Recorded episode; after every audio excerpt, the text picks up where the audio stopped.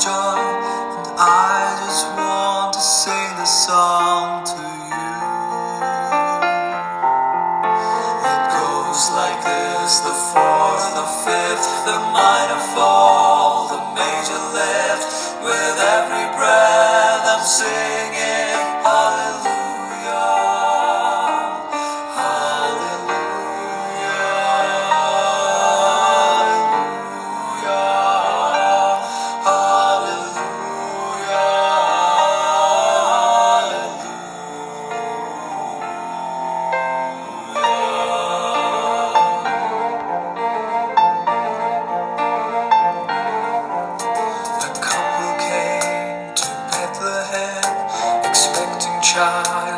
Searched the air to find a place for you are coming soon.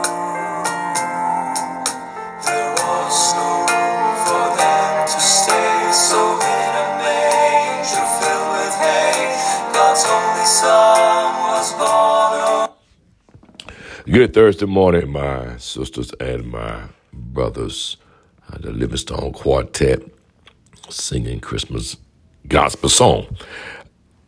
I was pondering this morning as I brought a book with me when I'm on travel this week to Huntsville, Alabama.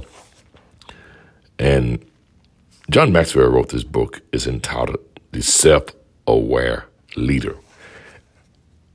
And I thought about Jesus, the Christ, as the greatest leader that ever walked earth. And this book helps you as a leader to become self aware. Oftentimes, leaders are, are reluctant to admit their uh, shortcomings as a leader. Some uh, so hell bent on that they know everything, they have the answer to everything, till they get lost, uh, don't want feedback from the staff because truth sometimes exposes, I won't say truth hurts, but it exposes you. And if you are to become a better leader, more proficient leader, then you need to hear the voices of those that you are leading. Um, I, as a professor now, uh, our students give us feedback, and I often encourage them to speak truth so that I can improve as a professor. And so let me just read uh, a quick nugget to you this morning and give you something to think about uh, when you see Christ as our ultimate leader and yourself, how we measure up in terms of leadership skills. Become good at leading yourself. What has been your greatest challenge as a leader? Your mind may go to a season of struggle for your organization, a particularly difficult problem you had to deal with, or a person who betrayed you or caused your team to fail. But if you're really gut level honest, the greatest challenge leaders face is leading themselves. I know that's always been my greatest challenge, said Maxwell. I also think that's true for all leaders, regardless of who they lead or what they accomplish. We sometimes think about accomplished leaders from history and assume that they had it all together.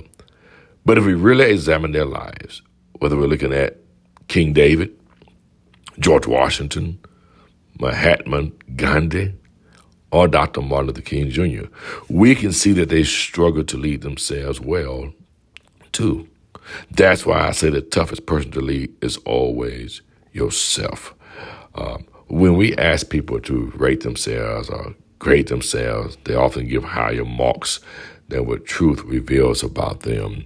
Uh, people often think more highly of themselves than they ought, and it takes a strong person to say, "No, you're really not there." Um, that's what you think. Let me just show some of the, the, the, struggles you have. And even as a leader myself, all these years I've been leading people, there have been struggles and Achilles healed, if you will, that if you don't address, you, you, you struggle. And, and no leader other than Jesus had the perfect pedigree. Uh, the rest of us need to come clean with who we are as a leader and improve. It's not intended to hurt you, but to help you improve. Have yourself a wonderful Thursday, my sisters and brothers. And remember, leadership starts within self.